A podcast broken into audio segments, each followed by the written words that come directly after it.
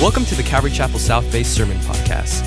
We are a large, multi ethnic, multi generational church in Los Angeles, California, and we'd love to have you visit us for a service if you're in the LA area. Visit ccsouthbay.org to learn more about us and to find out service times. If you have any questions, shoot us an email at hello at ccsouthbay.org. Enjoy today's sermon, and we hope to see you at church soon.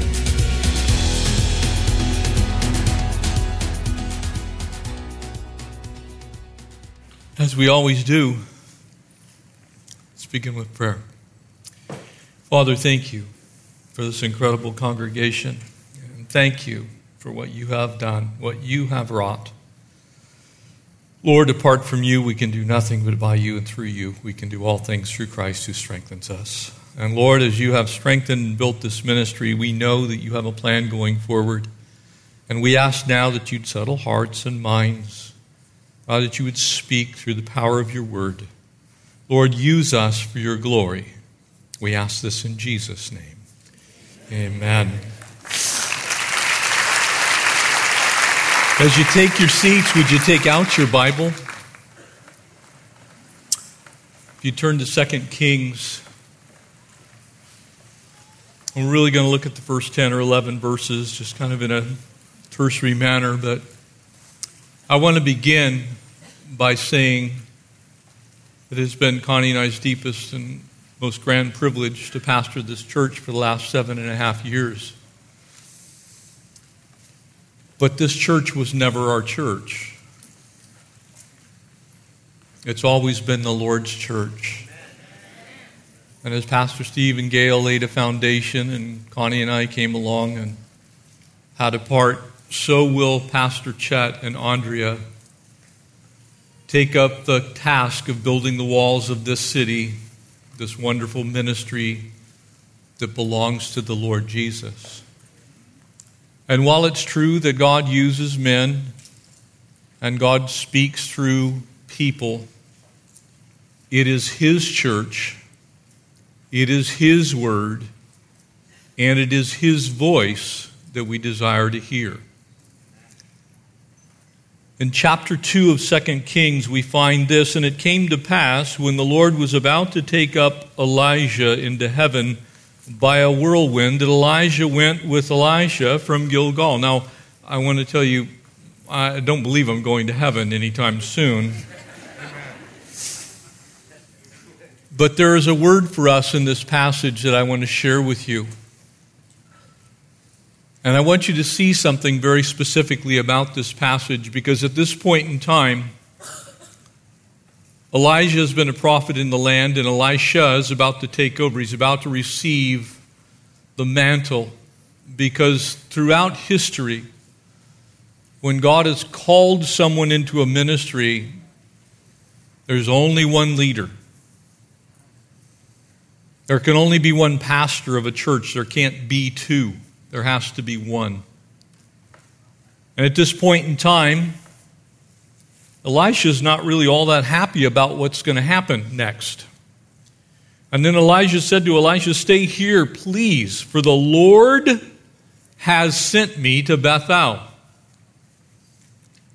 It is the Lord's plans that we seek to cause to come to pass. If we're really desiring for his kingdom to come and his will to be done, then we want the will of the Lord to occur with every church, with every believer, every occasion.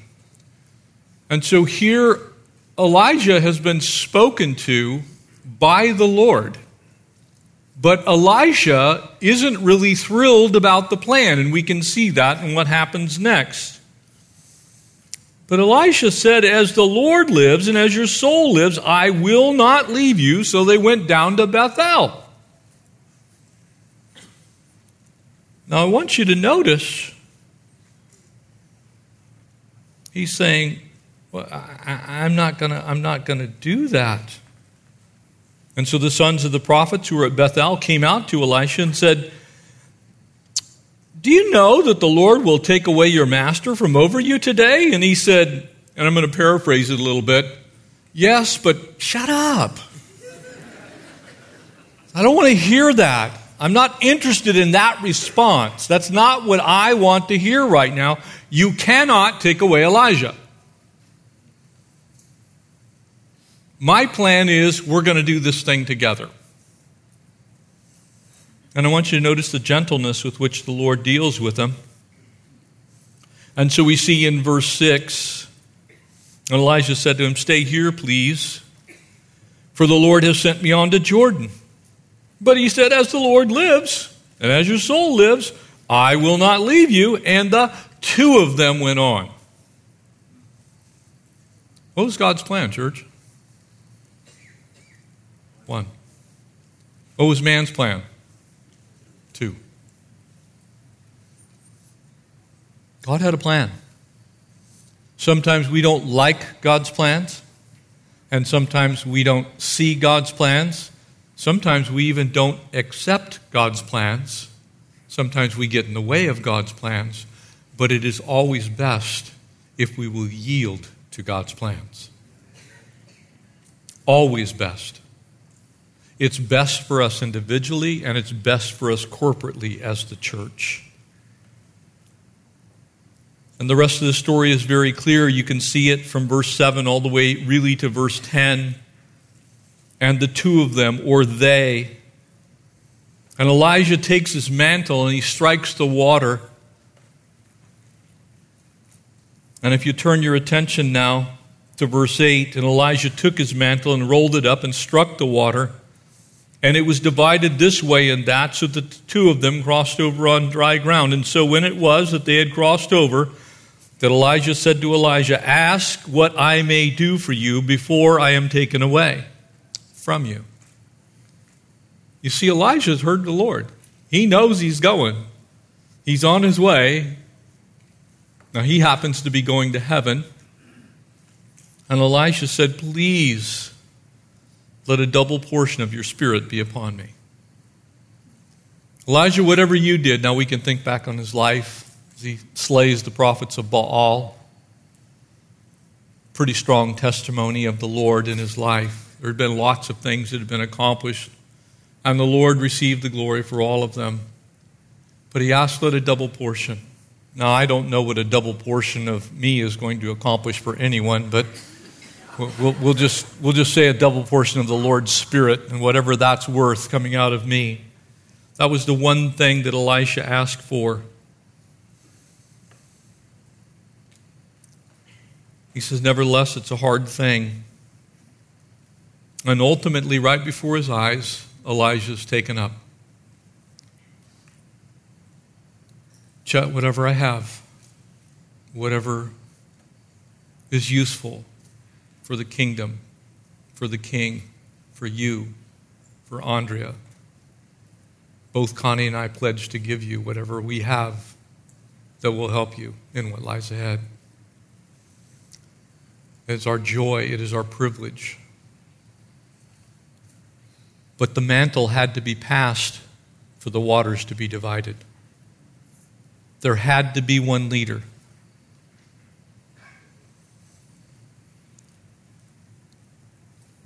That mantle today is being passed from one leader to the next leader.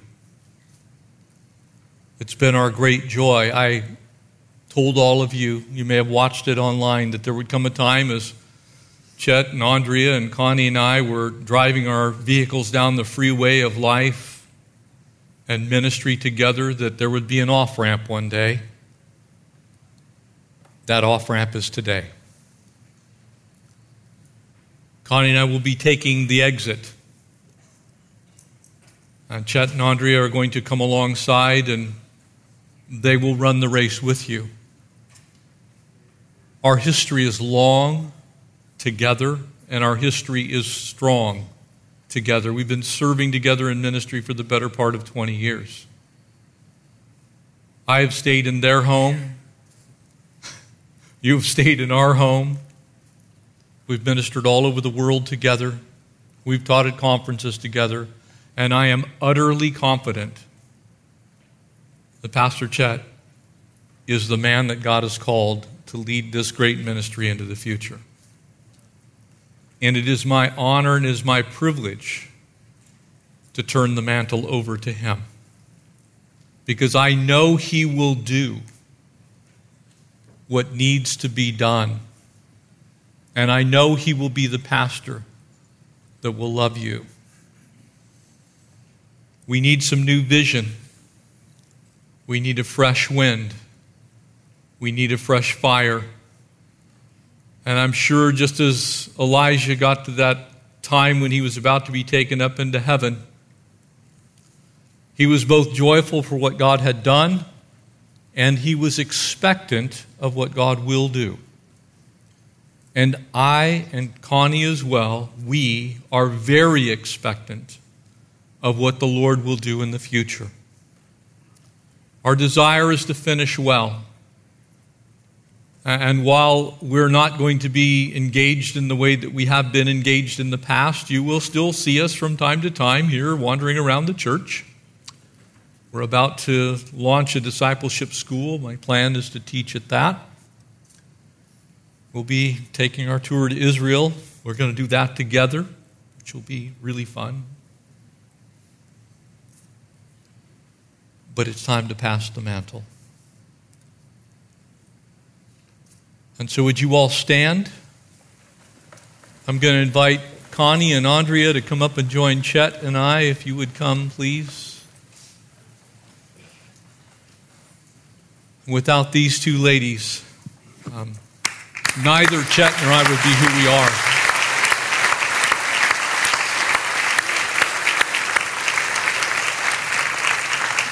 I'm also going to invite the board of Calvary Chapel South Bay as well as our pastoral staff to come up. They're going to join us here.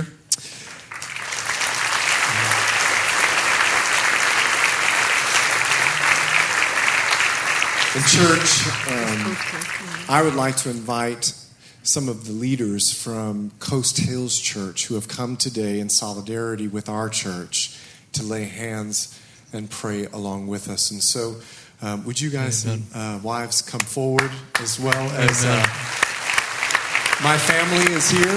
If you guys would come on up, at least some of my family is here, not everybody. Yeah. Timon, Yeah. you coming? Timon's There coming. we go. There's room. Oh no, keep coming.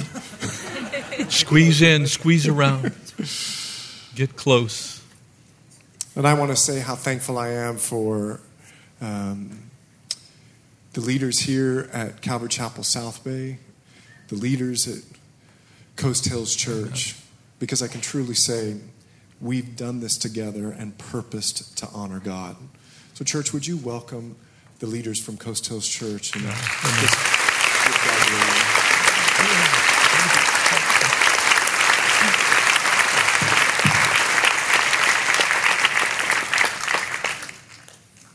Put some hands on somebody. Let's do what Scripture says to lay hands and pray and ask for God's blessing. Would you join us? Reach out. Be part of what God's doing right now. Father, Father in heaven, Lord, this is your church, and we are your people. Lord, we ask for the fullness of your anointing to fall afresh and new on Pastor Chet and Andre, their whole family. Lord, all the leaders that are on this stage, but especially for Pastor Chet. Lord, as he takes that rolled up mantle and he will be the one to next slap the Jordan. Lord, we ask that you would part the sea before him, Jesus.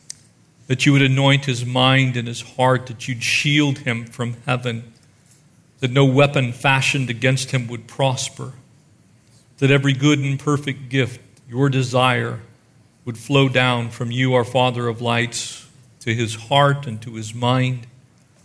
Would you make great provision for all things? Lord, would you open up the door of revival in Los Angeles through this man?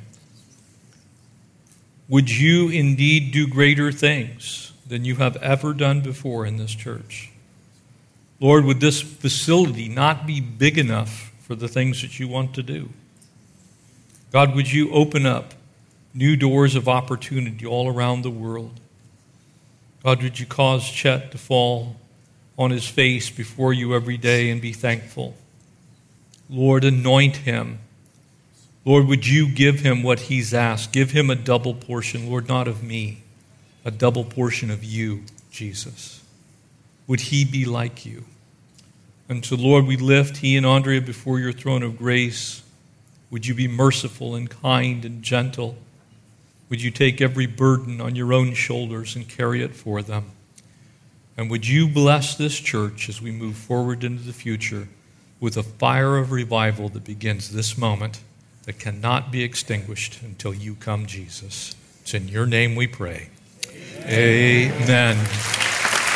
Amen. Would you welcome your new pastor, Pastor Chet and Andrea?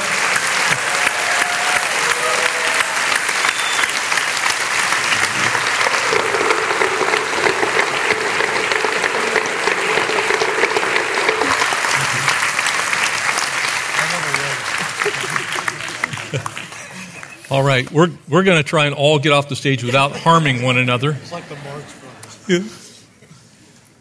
And Pastor Chet is now going to share from the Word first message as a senior pastor.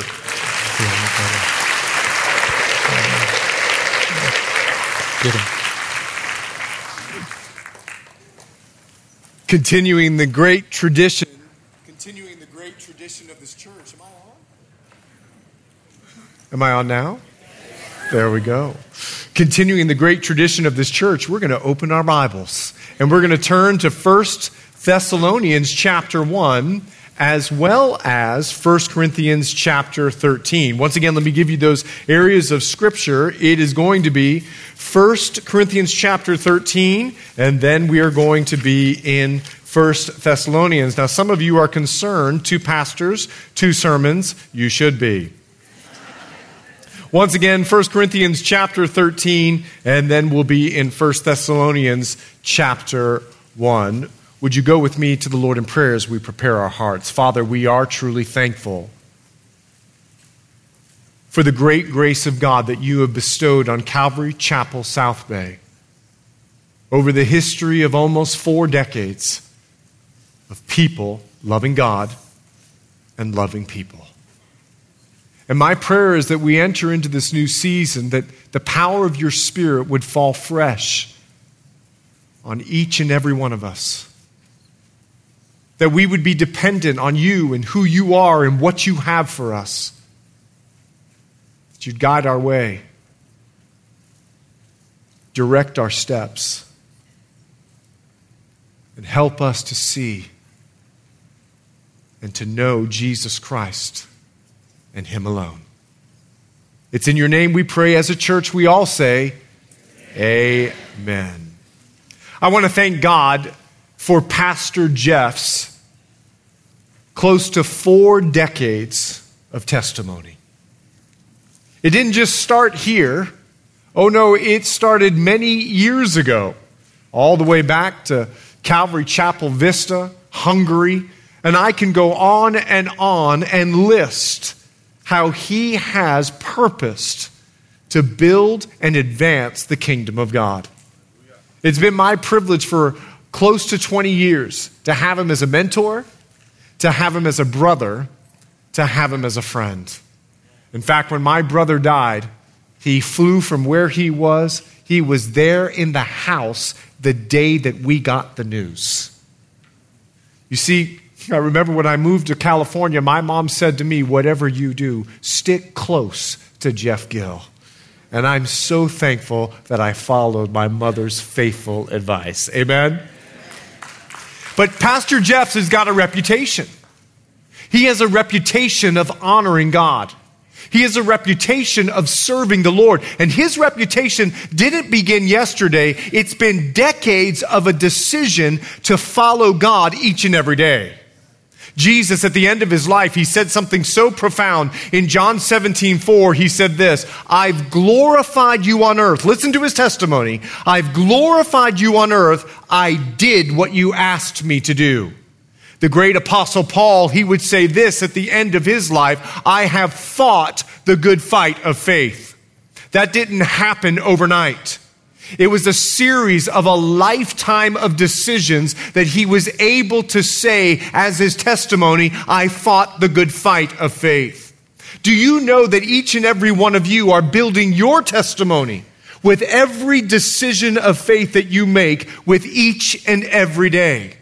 And as you build your testimony, do you realize that we as a church are building our testimony at Calvary Chapel South Bay? And the question is, what are we known for? What decisions have we made?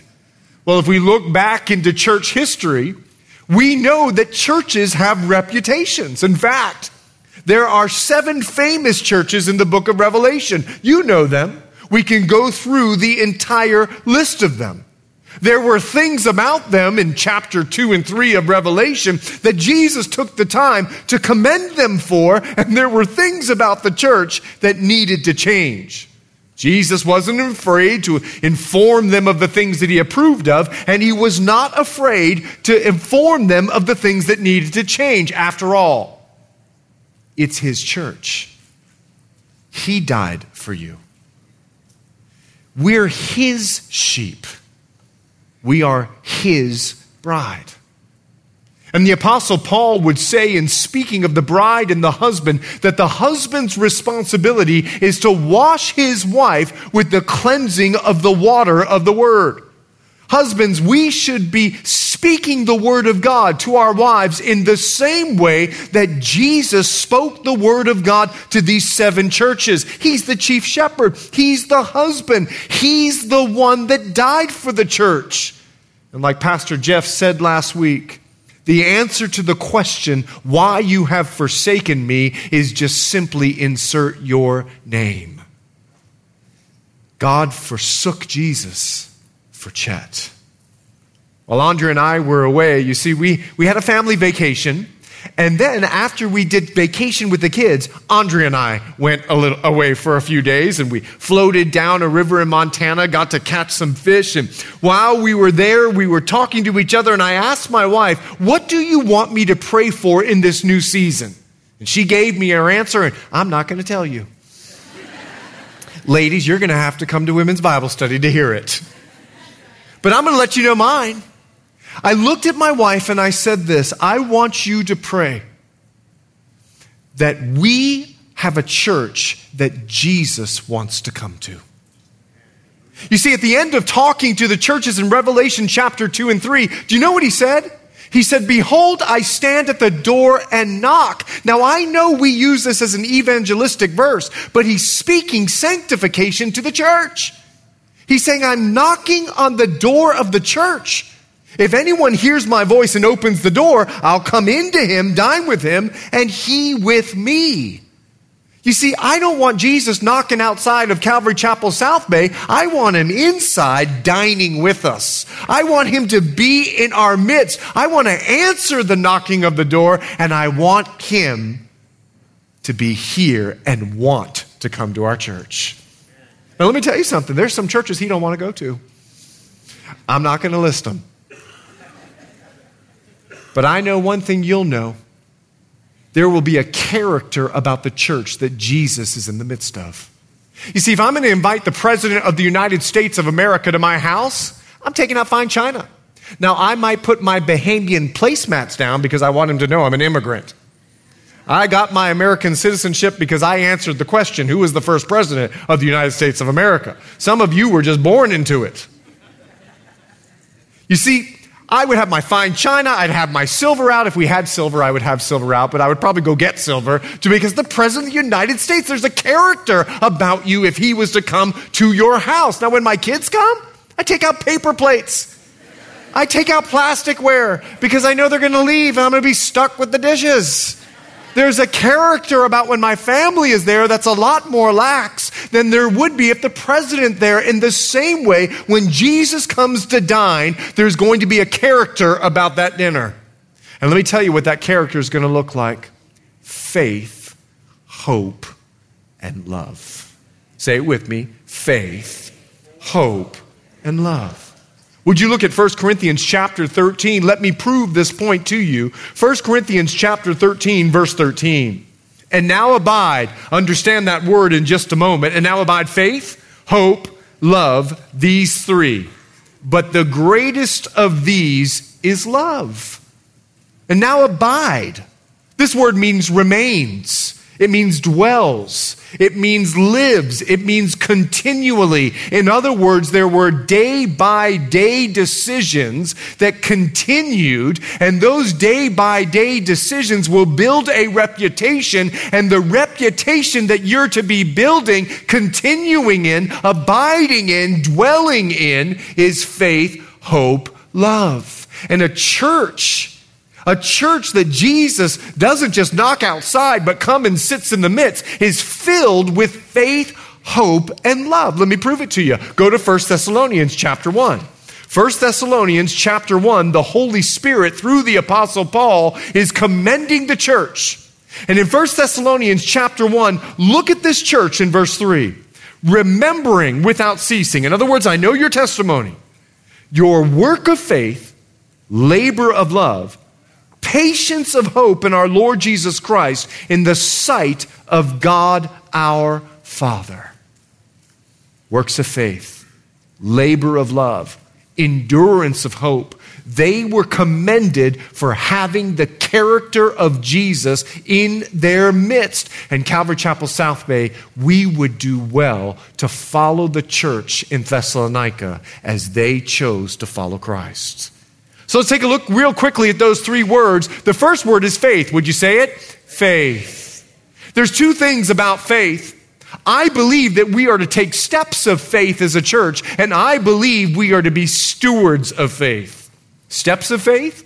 Well, of course, Scripture commands us that we're to walk by faith, but steps of faith can seem risky. I mean, didn't God call you to Africa? I mean, I like Los Angeles. I love Gardena and Torrance. I mean, San Pedro is my home. Please, I just want to stay here. Aren't steps of faith risky? Think of Noah. Do you imagine when God showed up and said to him, Build an ark? Oh, what? It's going to rain. Excuse me? And Noah built that ark for 120 years, think of the shock and surprise when the animals started marching in two by two. Think of Moses. You see, Moses was told by God, go out into the Red Sea and put your stick in the water. Excuse me? You see, I think we read the Bible as if we think that Moses knew what was about to happen. Well, Moses knew that the water was going to part. Moses was crying out to God, We're going to die. And you brought us out here to die. And God says, Go put your stick in the water. Excuse me? Do you know there's Egyptians behind us? There's mountains and Red Sea in front of us. You want me to go put my stick in the water, but you know what Moses did? He put his stick in the water. And you know what these stories have in common? Do you know what the key ingredient is? Do you know why they took steps of faith? Because they heard the word of God. And when the word of God spoke to them, they took steps of faith. And that's why I believe we're to be stewards of faith. Romans chapter 10 says, faith comes by hearing, and hearing by the word of God. And even though faith may seem risky, it actually isn't. Let me tell you what the real risk is. The real risk is not knowing the word of God. The real risk is knowing the word of God and not doing anything with it. You see, we here at Calvary Chapel South Bay, we've got to be faithful to the word of God. Look at Abraham. I'll read it for you. It's Hebrews chapter 11, the great hall of faith chapter. Hebrews 11, 8. By faith, Abraham obeyed when he was called to go. In other words, God spoke to him to the place which he would receive his inheritance. And he went out, not knowing where he was going. Think if Abraham decided, I'm not doing it. I am not going to the land of Canaan. I am not going to take the promise of God. No, he was a steward of faith and he went out. Listen to what the Bible says of Abraham in Rome, uh, uh, chapter 4, verse 20. He didn't waver at the promise of God through unbelief, but was strengthened by faith, giving glory to God. Church, in the 21st century, it is time for the church to stand by faith. It is time for Calvary Chapel South Bay to continue building off of the foundation that's been laid by Pastor Jeff and Pastor Steve Mays, and for us to continue to learn the Word of God and to live the Word of God. That is faith. Our second word is the word hope. And I believe we're to be people of hope, and I believe that we are to share our hope. Listen to what the Bible says. Now, listen, you'll see it on the screen. I'm going to be reading from the New Living Translation. Now, no one send me an email. I know this New Living Translation, it's like a commentary, but it helps us understand what Paul is writing. Would you take a look at the screen? Not only that, but we also have the first fruits of the Spirit. Excuse me, I'll read from the NLT. And we believers also groan even though we have the Holy Spirit within us as a foretaste of future glory, for we long for our bodies to be released from sin and suffering. We, too, wait with eager hope for the day when God will give us all our full rights as his adopted children, including the new bodies he has promised us. We were given this hope when we were saved. If we already have something, we don't need to hope for it. But if we look forward to something we don't yet have, we must wait patiently and confidently. Well, wait a second. You can wait patiently and confidently. What does the word hope actually mean? Well, I think I need to describe the difference between secular hope and biblical hope.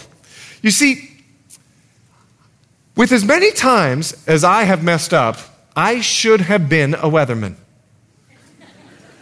Because a weatherman can be wrong 80% of the time and keep their job. It's why we've developed the saying, I hope it doesn't rain. I hope it doesn't rain. Because we don't know if the weather person has been telling us the truth or not. I mean, weather people are just like politicians. You're always in wonder. What are they saying the truth? Is that really what's happening? So we've developed a saying, I hope.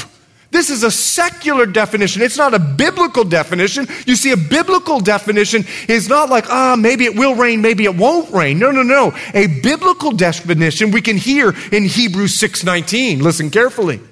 This hope is strong and trustworthy. It's an anchor for our souls. You see, the hope that we have, as a matter of fact, how many of you believe that when you take your last breath, you will see Jesus face to face because you've accepted him as your Savior and Lord? Now you're clapping. Then why don't any of you want to die?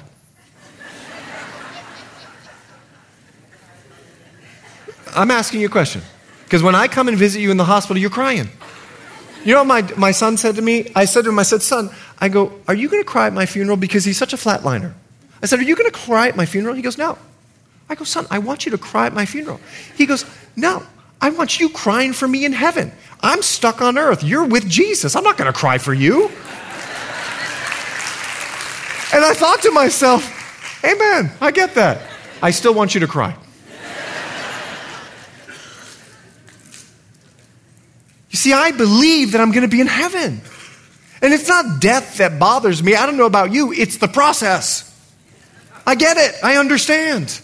But I've got a confident hope, like all of you, that when I die, I will see Jesus and he's going to say to me, Well done, good and faithful servant. Now, I don't know about you, but I want him to really mean it when he says it. Like, I don't want him to have to say it. Okay, here's Chet. Well done, good and faithful servant. No, I want him to be excited about me coming home, to be able to say, Well done, good and faithful servant. We've got hope, church. We need to live as people of that hope. We can't walk around with sad faces. We can't walk around just waiting for the next miserable event to happen, just waiting for the ball to drop. We're going to heaven, man.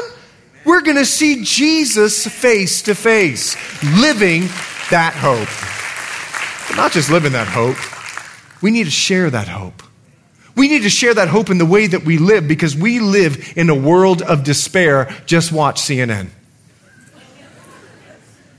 Watch the news. They go from one bad report to the next, one sad event to the next.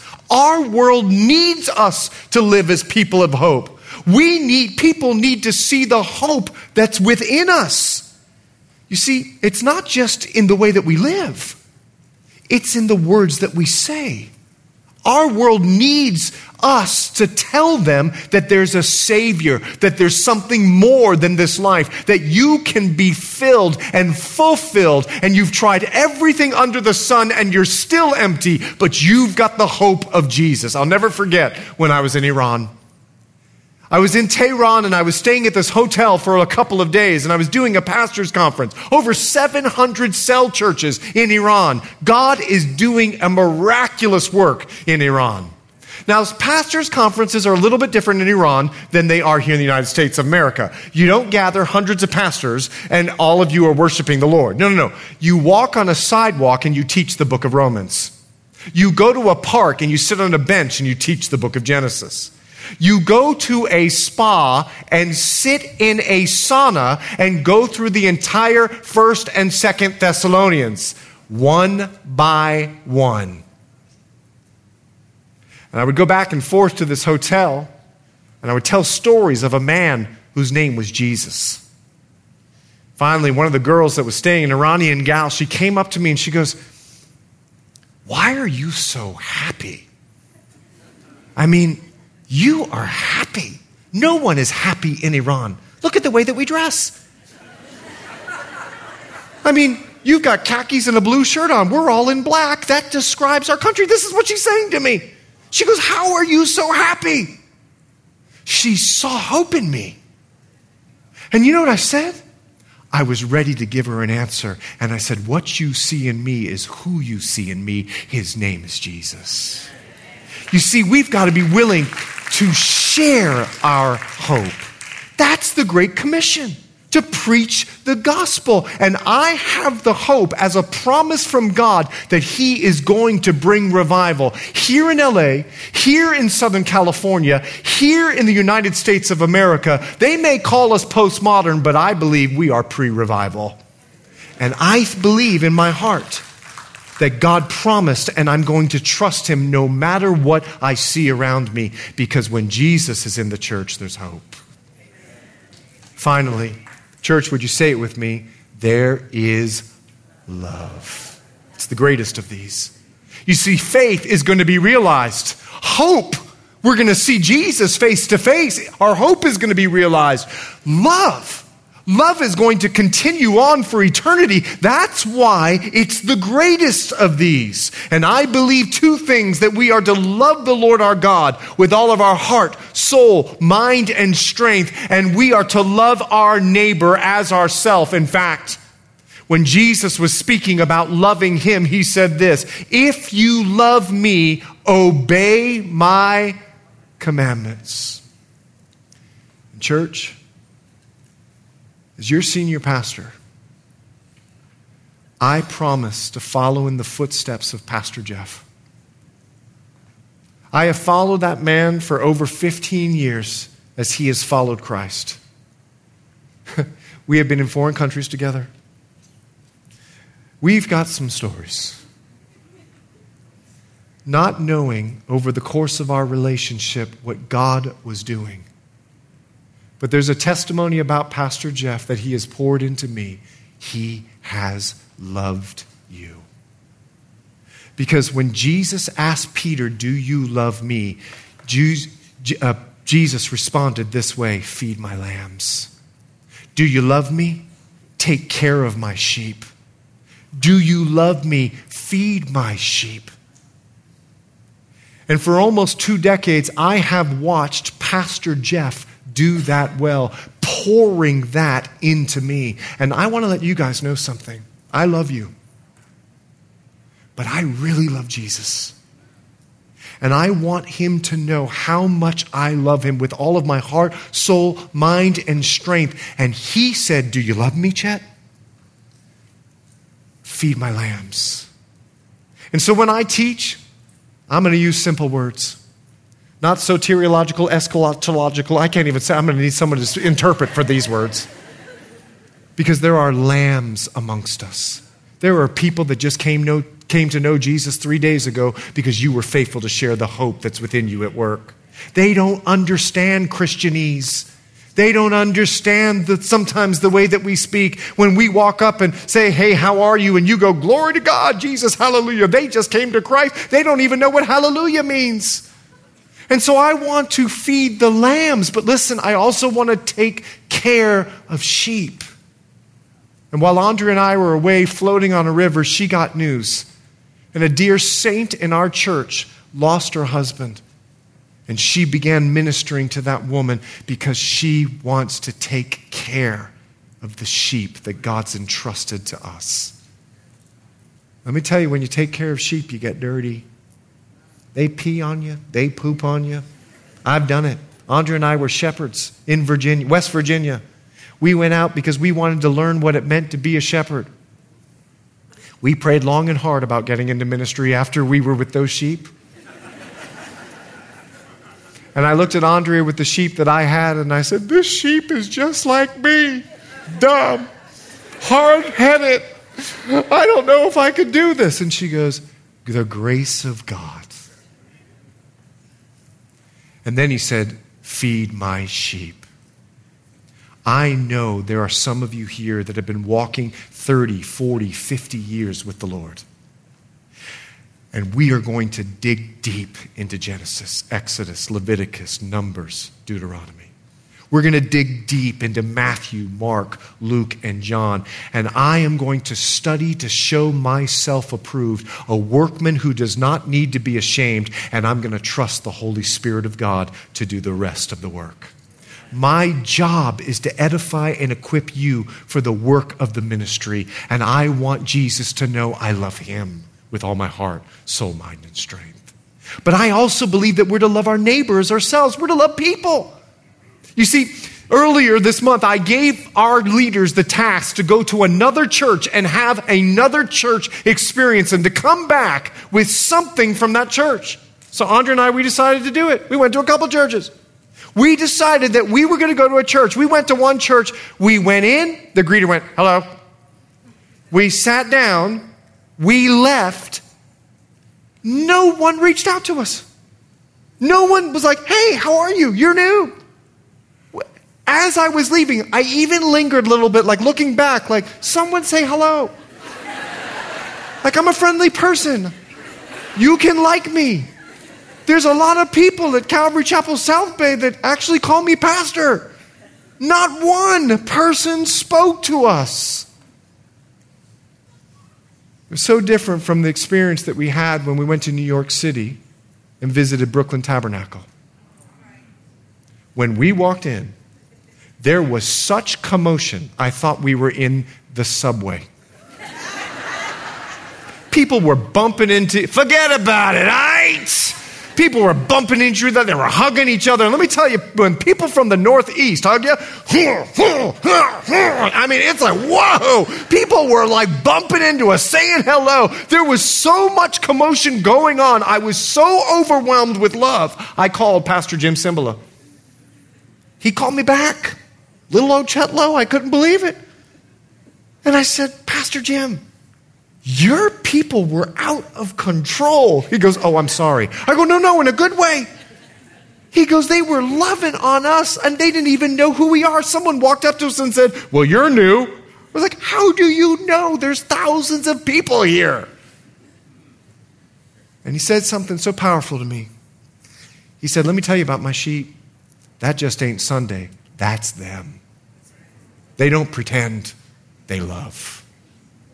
And it reminded me of Matthew chapter 25 when Jesus shows up to the sheep and he says something to them. He says this to them When I was hungry, you fed me. When I was thirsty, you gave me something to drink. When I was naked, you clothed me. And when I was in prison, you visited me. You know what the sheep said? When did we do that? Let me tell you why they asked the question. Because loving people was not a task for them, it defined them. It defined them. And Jesus said, Whatever you do to the least of these, you've done to me. Church, do you know that someone's here new for the first time and they're just lingering, waiting for you to say hello? Waiting for you to bump into them and love them. Now, the new people are like, oh, great, I got to get out of here quick. if you leave, we'll find you. You know why? We love you. And it's not just the fact that we love you because you come to Calvary Chapel South Bay. No, we're to love our neighbor. We're to love all people. Would you stop for just a moment and look at us? Do you see how different and how diverse we are? Do you see? I mean, some people are, I mean, some, you got hair. I mean, like, you came to church and you did your, like, God bless you. Some of you don't have hair. Some of you are wearing shorts, and some, someone asked me the other day, is it okay for us to wear shorts to come to church? Yes.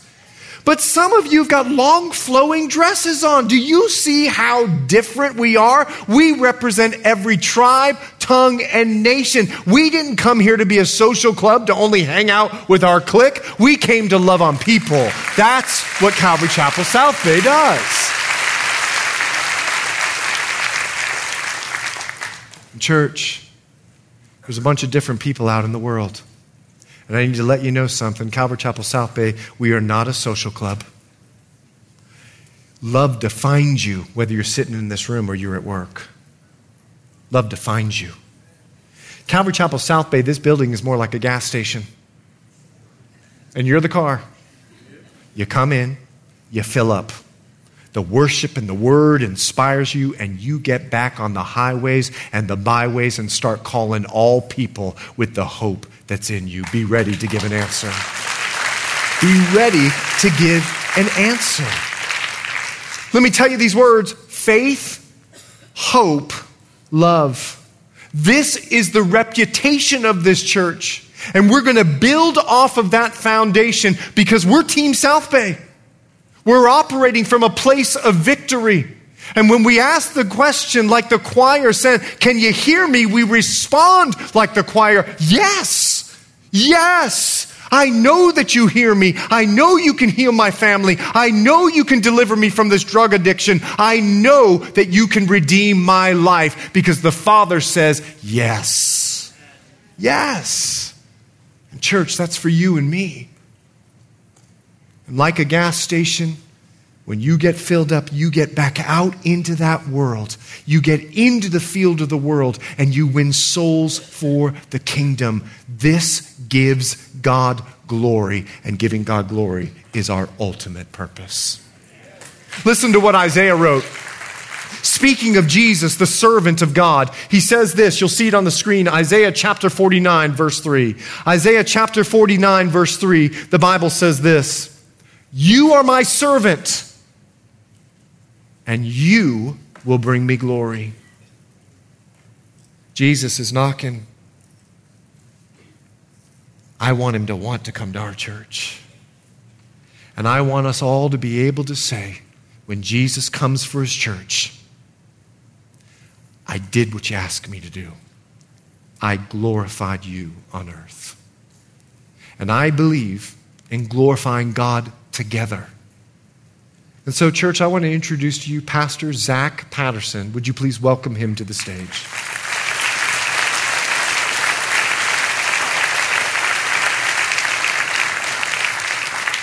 Pastor Zach Patterson has joined me here at Calvary Chapel South Bay. And I need to let you in on a little story with Pastor Zach. What's up, brother? I have the mic. Here we go. um, Pastor Zach was a student of mine over 11 years ago. He was a professional soccer player in Europe. He heard about our school of discipleship while, excuse me, football in Europe he heard about, thank you, I, I got it. He watched uh, Juventus in Madrid last night, and so I wanted to make sure I said the right word.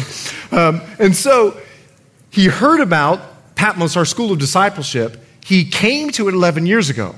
I'd never seen him, I'd never known him. I met him the first day. I go home, I have a dream. And I have a dream that him and I are older. Go ahead. No, no I know what older. you want older. Yeah, yeah. Maybe not the same age, older. That's yeah, we were older. Every time I tell the story, he goes, and you were much older. So we were older. He was graying. I was graying. We were like really old. And we were carrying two old leather suitcases. And on the leather suitcases were stickers from every country that we had gone to to minister the gospel.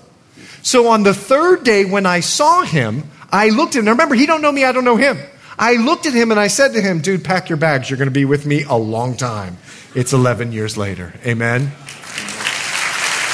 And God, we have been literally around the world ministering the gospel together, coming out of Calvary Chapel, Fort Lauderdale together. And I also want to invite Audrey, his wife, if you'd come forward as well.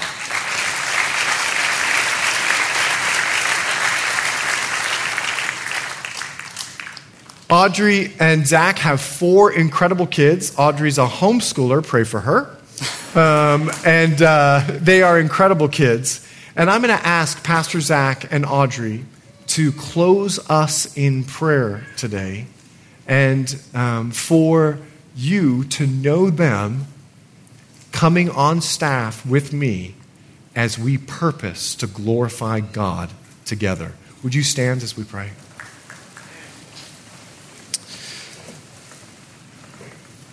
Father, we're so thankful for your great grace. We all stand because you've had grace on us.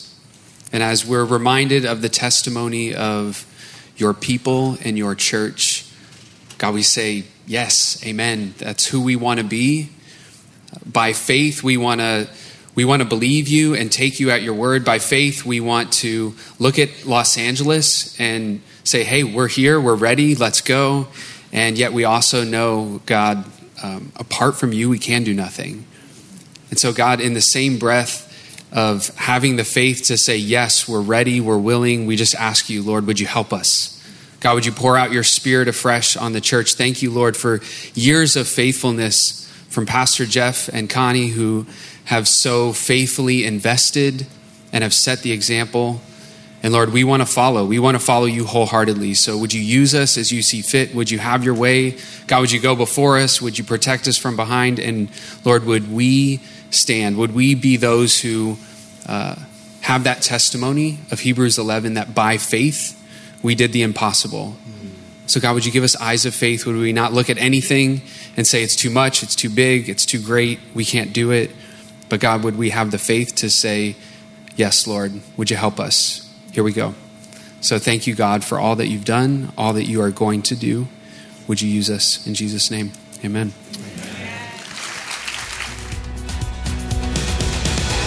Thanks for listening, and we hope you were encouraged by today's message. If you have any questions or just want to check us out, make sure to visit us at ccsouthbay.org. God bless you guys, and we'll see you next week.